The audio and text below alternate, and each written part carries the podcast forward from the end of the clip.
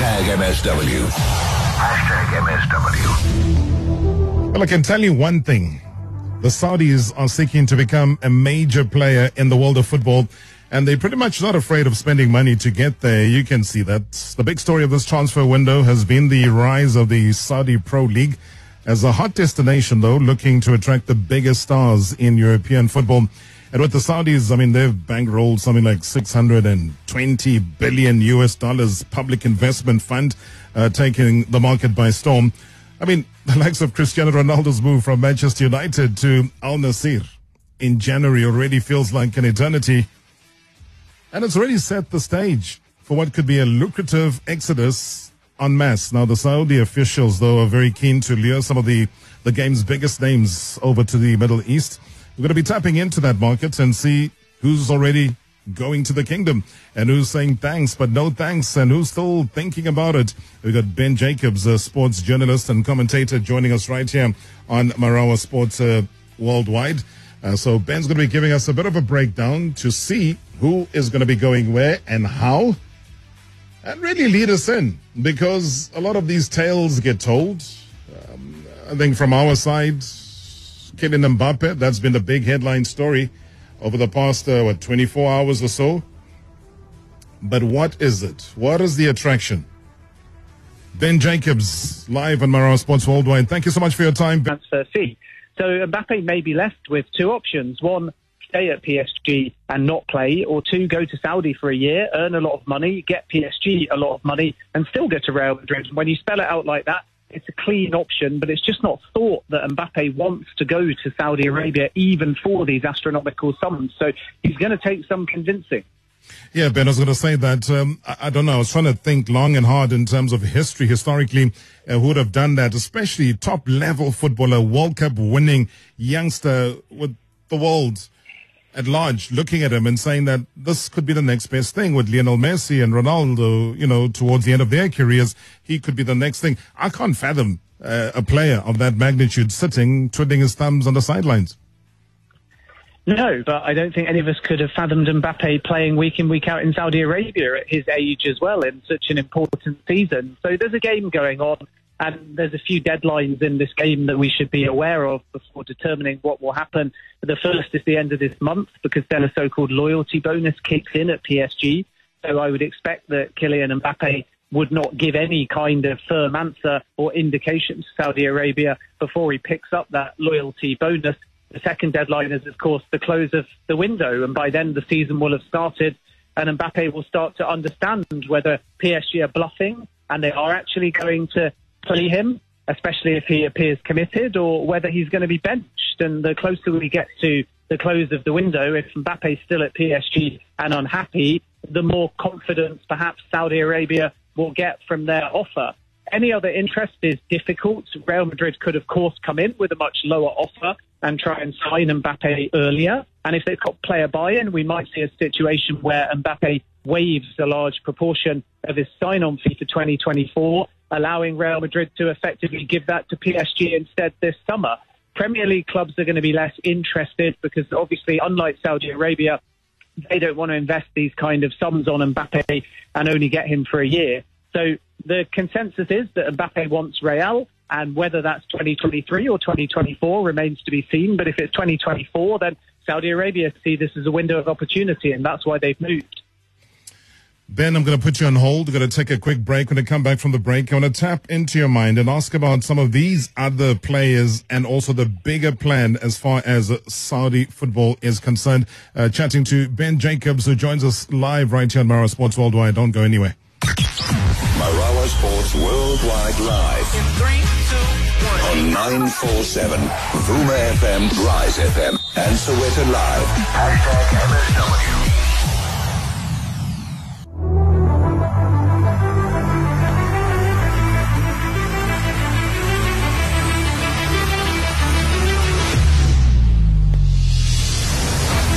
For 25 minutes after the hour. It is hashtag MSW Marawa Sports Worldwide live on 947 Rise FM, Vuma FM, in Sowetan Live. Good to have you on board again tonight. Interactive as always. Maybe your thoughts on what we're chatting about. Uh, the rise of football in the Saudi region. What is going on? Is it going to be, what, a takeover?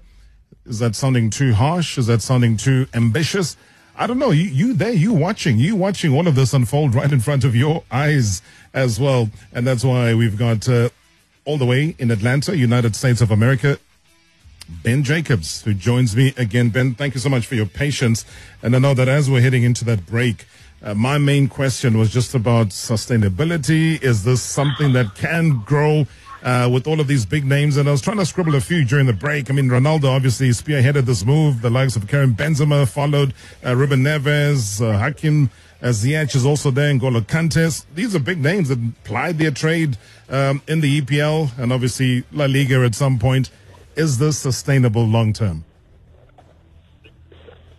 Yeah, I think it is sustainable long term, and I think we need to also be very clear that this is only stage one. So the first target for Saudi Arabia via these so-called deal makers who represent multiple clubs is to populate the league with 20 or so top names from Europe, particularly focusing on four clubs which are owned by the Saudi Sovereign Wealth Fund known as PIF, two in Riyadh and two in Jeddah, Al Ittihad, Al Ahli, Al Nassr, and Al Hilal. And then from there, the rest of the league will grow. Al Ettifaq is a very interesting club because it's managed by the Liverpool legend Steven Gerrard and the Liverpool captain Jordan Henderson is just about to join, as you've already said, N'Golo Kante, Karim Benzema, Cristiano Ronaldo there as well. And I think some of the real coups are the slightly younger players. For example, if Saudi are successful in getting Mitrovic from Fulham, who was in excellent form in the Premier League, or alternatively names like Neves and Milinkovic Savic, who are not in their early 30s, they're in their late 20s, some are even a little bit younger. And then from there, we're going to see, I think, a lot of the leagues outside of the Premier League with maybe less suitable names, but high potential targeted. So keep an eye out, for example, on young French talent who would normally come through the Ligue 1 system. And clubs, for example, like Monaco, have always had an excellent track record of breeding that youth and eventually selling them for big profit. Outside of France, you look at the Red Bull Group and what they do with young talent as well. I think Saudi Arabia will be looking to develop that young talent, and then that way they can either sell them or bring them through the league and have more players at their peak. So this is a long project between now and 2030, but everything has gone according to plan. So obviously, how the players that move or almost move recount that experience is going to be really important. Like you mentioned, Hakim Ziyech, he's not gone to Saudi Arabia yet. He did a medical with Al Nassr. There were issues during that medical, and the deal for now is off. And Ziyech is arguing that it's not off because of a problem with his knee. It's off because instead of signing him, Al Nassr moved for Marcelo Brozovic from Inter instead, and then decided they were just going to discard him. So how the players actually experience Saudi Arabia, both in terms of recruitment, but also their time there, whether they get paid on time and other aspects such as are the bonuses what they say they are, are going to be very important to the longevity of this project because it all looks rich, it all looks shiny, and it all looks new. But obviously, if players have had experiences, then the project will not be sustainable. Yeah, I would I would have to go sue that club because if you're giving wrongful information about one's health, uh, that does affect and jeopardize his further moves. Uh, one would say, though, Ben. But just moving away from that, I mean, you talk about the project still in its infancy or stage one as it is, but the hunger to move ahead. I mean, I look at a club like Al Ahli. Uh, it's one of the biggest teams. I think uh, one of the four that have been taken over by the PIF recently, who were three times champions in the second tier uh, last season. I mean, they went up as champions. Uh, they share a ground with Al Ittihad. Uh, something that I'm not sure if they'll be able to maintain as well moving forward. And at a time when they had agreed that 30 million pound deal uh, to bring Man City forward, Riyad Mahrez to the club, they hadn't even had a manager by then. So this was all just a business uh, the management was saying, let us do this, let's go buy this and this, and whoever comes through as a coach will find us midstream. Is that something that you understand works from a footballing perspective? Well, it's not necessarily a club specific strategy. So rather than looking at one club and whether they are big or small or whether they've just come back up or whether they were fighting relegation, it's more important to consider the central coordination which is what makes this project so interesting. It's almost like if you've got Erling Haaland and you're the Premier League, it would be the British government and the Premier League determining where Erling Haaland plays, whether it's Man City or whether he's moved to Manchester United and so on. And this is why the individual clubs come into the deals very late and are not in control of their budget and they're not funding these massive outlays because quite clearly they don't have these type of finances. It's unthinkable, for example, to presume that Al Hilal have just got a billion euros lying around to throw at Kylian Mbappe. It comes from the Ministry of Sport, and the Ministry of Sport have allocated 17 billion English pounds between now and 2030 specifically on transfers. So as a consequence of controlling the budget strings, some of the decision making around recruitment is centralised. It's not to say that the clubs can't pick targets and then request the funding, because obviously there has to be a manager say, but effectively there's centralised recruitment, and as a result, where the players go is not always a reflection of any club or its standing. It's more part of a wider central strategy that comes from the government and then filters down. Ben, you and I know that one of the big takers when it comes to football globally and which also sustains how viable or marketable uh, anything is has to do with television. Right now, everybody that I bump into, even on social media, ask the same question. Where can we watch this league? Where are we going to have access to, to this league? Tell me more about their bigger plan to roll this out so that everybody around the globe can watch. Yeah, I think that will be the long-term strategy and what has to be worked out is who ultimately is commercially speaking and higher standing at this point? Is it the broadcasters because they know that the Saudi Pro League wants exposure, or is it the Saudi Pro League because they know that over the course of the coming weeks, months, and years, they're going to be adding more and more top names, and that will obviously determine what people are prepared to pay. So there is a broadcast strategy, and I think that certain regions will become more apparent in the coming weeks. For example, the European region and English language output is being produced a big media company called IMG. They've recently won that contract. And the assumption is that that will be a world feed that will be distributed in various territories. And on top of that, potentially highlights given to certain outlets and online platforms that wish to show them. But it all comes down to negotiation. First, you've got to produce the feed and at quite short notice. And then beyond that, you have to work out whether or not it's in the interest of a broadcaster to pay or whether actually there's going to be cut price deals given to certain outlets because it's more important to the Saudi Pro League just have their league shown far and wide. And I think it's a mixture of both because obviously if you get Mbappe, you can charge more for TV rights. If you don't have as big a names, then you might want to give it away for free or almost nothing. So we have to wait and see. It's a very interesting commercial dynamic, but there's certainly plans to distribute the Saudi Pro League. And I also wouldn't rule out what we call a OTT platform, which is effectively where the league produced it themselves in pay-per-view form. So they would take a world feed in multiple languages and they would offer a global audience the ability to pay to watch per match or to buy a season pass, which is very common in America in particular. So that's one to watch as well. It won't happen overnight, but there's certainly big plans. And then obviously in Saudi Arabia, Saudi Arabia's main channel, the Saudi Sports Company, are going to be the television channel to air the league. Going to take one or two voice notes. Uh, ben, I'll get your comments. Good evening, Mr. Marawa. Regarding the Arab League, I don't believe that buying these big name players will going to grow the uh, Arab League because perception or they might be perceived as a retirement league where people who failed in other leagues or people who performed in other big leagues are now just going there to make money. So I think they need a better strategy. They need more brand communication to their league, not to their clubs. So I don't think that strategy can be sustained, Mr. Marawa. Thanks, David in Parkwood.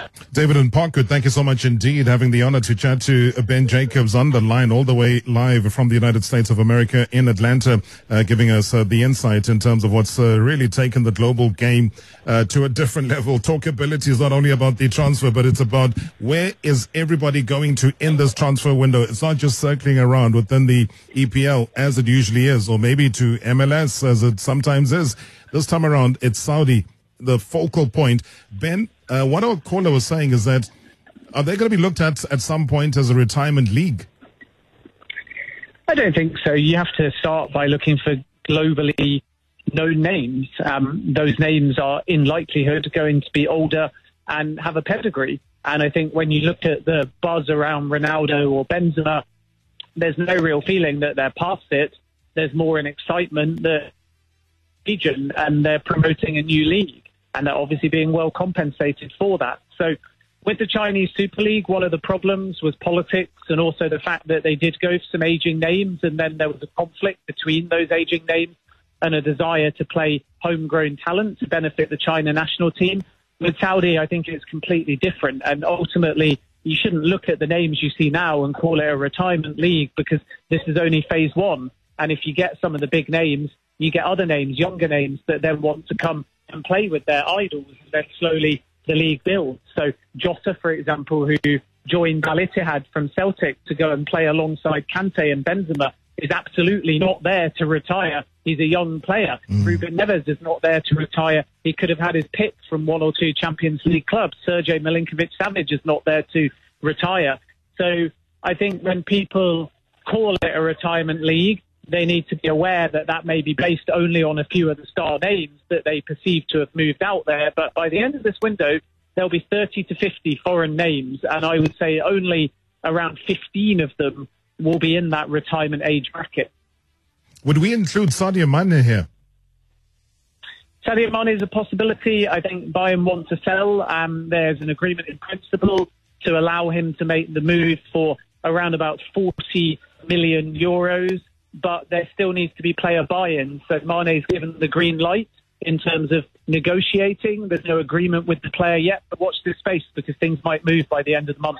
Yeah, well, I, am sure you watched the same attempted. Uh, I don't know if it was a media brief, but he kind of whittled past one of the media uh, guys who tried to stop him for a comment, and he says, "You guys, you kill me every time, but now you want me to comment," and he just walked away. It also gave to me an indication of maybe, hey, his heart is long gone from Germany. I think Mane actually entered into the summer wanting to stay at Bayern and fight for his place, but Thomas Tuchel has spoken so publicly about the fact that Mane is not part of his plans that it becomes very difficult now for the player to have a future at Bayern. So he has to explore other opportunities. He does have more than one offer. There are other opportunities in Europe, clubs that are looking at Mane that would like to bring him. So it just depends on what kind of challenge he's looking for. Quite clearly, with all of these names, they want to take the money Saudi Arabia is their best option, but Mane may still want to play Champions League football. So we're going to have to wait and see on this one. But what's abundantly clear is that Bayern want Mane out and as soon as possible. Let's take a final voice note, uh, Ben. Rob, it's the Rob. Uh, my honest opinion is that if Kylian Mbappe goes to uh, Saudi, uh, I don't. I think his football is going to regress uh, significantly because he's not going to be playing a Champions League. Uh, also, it's going to be exposed to some level of not so competitive football to what he's currently playing. And I think the Saudis are taking shortcuts in terms of football. You cannot buy culture. Uh, you need to start from scratch and develop a certain football culture in a country or a region I think the same way as the US have done, they've kind of like uh, built a certain culture of football. And when that culture has matured, they're starting to bring in big names. And I think uh, the Saudis are following the Chinese model, which failed dismally. And I don't think this is going to take off uh, because you first need to have that football culture, which I don't think uh, they've managed to get uh, right at the moment. Thank you so much, Thank you so much indeed. Ben, uh, a response to that saying that maybe they're trying to take shortcuts. Yeah, I would disagree somewhat because Saudi Arabia does have a football culture, and anyone that was at the World Cup in Qatar saw that firsthand. They beat the eventual world champions Argentina. They brought thousands of fans over, and if you've ever been to a game in Saudi Arabia, you see a massive culture. Just because the global audience has not followed the rivalries in Riyadh and in Jeddah, it doesn't mean they don't exist. These are football stadiums at large with the big clubs that attract thousands of fans. I would say it's only really in the Middle East and North Africa region, Egypt and Saudi Arabia that have got these type of fierce rivalries. And when you follow the fan bases of Al Ahli or Al Nassr or Al Ittihad or Al Hilal, you see that their stadiums are populated. You see that they eat, live, and breathe football, and they have foreign teams as well, which is why the project stands a very good chance of succeeding because a lot of the fans out in Saudi Arabia have got second clubs and they may be more player centric. Saudi Arabia is a very young country in terms of average age and young audiences increasingly follow players over teams. And I think that's what this project is ultimately banking on that if you remove a top name from a top team, instead of fans saying we're no longer interested in that player because they're not at a top team that we know, they actually will migrate across with the player. And when you look at social media followings, for example, after both Ronaldo joined Al Nassr or Messi went to Inter Miami, you do see that huge surge because young audiences are not fixed to one particular club. Mm. So if the right names end up gravitating towards Saudi Arabia, they'll bring with them a global audience. But I do think it's worth stressing that first point again that to say that Saudi Arabia doesn't have a football culture is incorrect.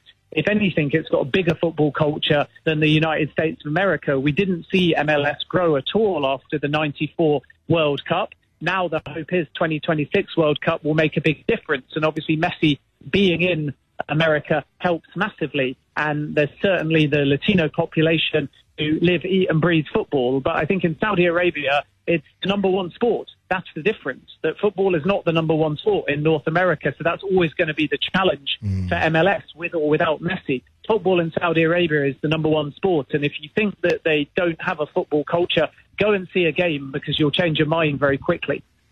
Ben, I love the objective nature of how you've handled our conversation. I hope it's not going to be the last. And I thank you so much indeed uh, for opening our eyes to what is going to be the most interesting transfer window I think we've seen in a very, very long time. Thank you so much and all the best. My pleasure. All the best. Look forward to speaking soon. Thanks so much. That's uh, Ben Jacobs, the sports journalist and commentator, uh, chatting to us from Atlanta in the United States of America. We'll take your WhatsApp voice notes and your comments.